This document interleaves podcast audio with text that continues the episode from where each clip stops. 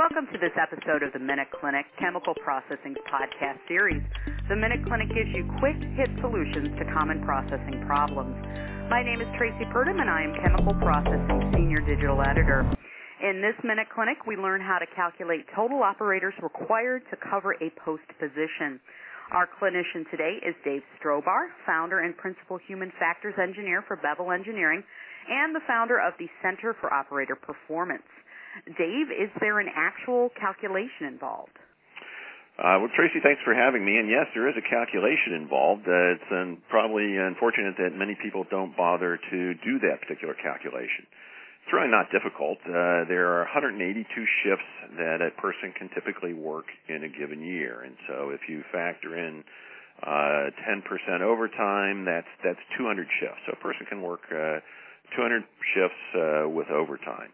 What you need to do is that in a given year, uh, you would, would subtract out the number of shifts that a person is going to be away on illness and vacation. So maybe three weeks uh, worth of shifts of vacation maybe uh, 3% for absence, illness, uh, and that will give you the number of shifts that each person can be expected to work. You divide that into the number of shifts per year, and that tells you how many people that you're going to need to cover that single 24/7 post position uh, with the given level of overtime typically it's not going to be a whole number and that's the dilemma. So usually it's between four and a half to five people per 24-7 post position.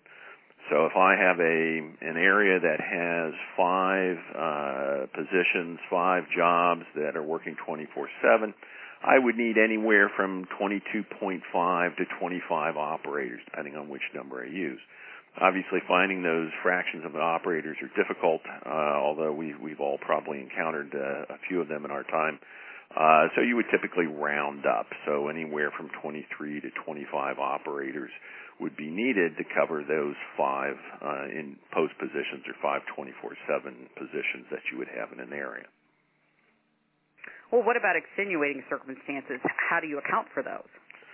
Well, some of that is going to be accounted for in overtime. So you can have the right number of people and you can still end up with overtime because you didn't account for somebody being on vacation and somebody getting sick at the same time. So with some extenuating circumstances, that's, that is what the function of overtime is for. The other is looking ahead so that if you're going to have a turnaround coming up and you know you're going to be pulling some operators off on special assignment, then that can be built into the equation in terms of uh, subtracting that time, the special assignment time, away from the total number, and that would increase the number of operators that you're going to need. So this would require a little bit of a look ahead, but the, the equation would help you determine how many additional operators you would need if you were going to say take three operators off shift for six to nine months for a, a special assignment. So the extenuating circumstances, the, the ones you can't control, that's what overtime is for.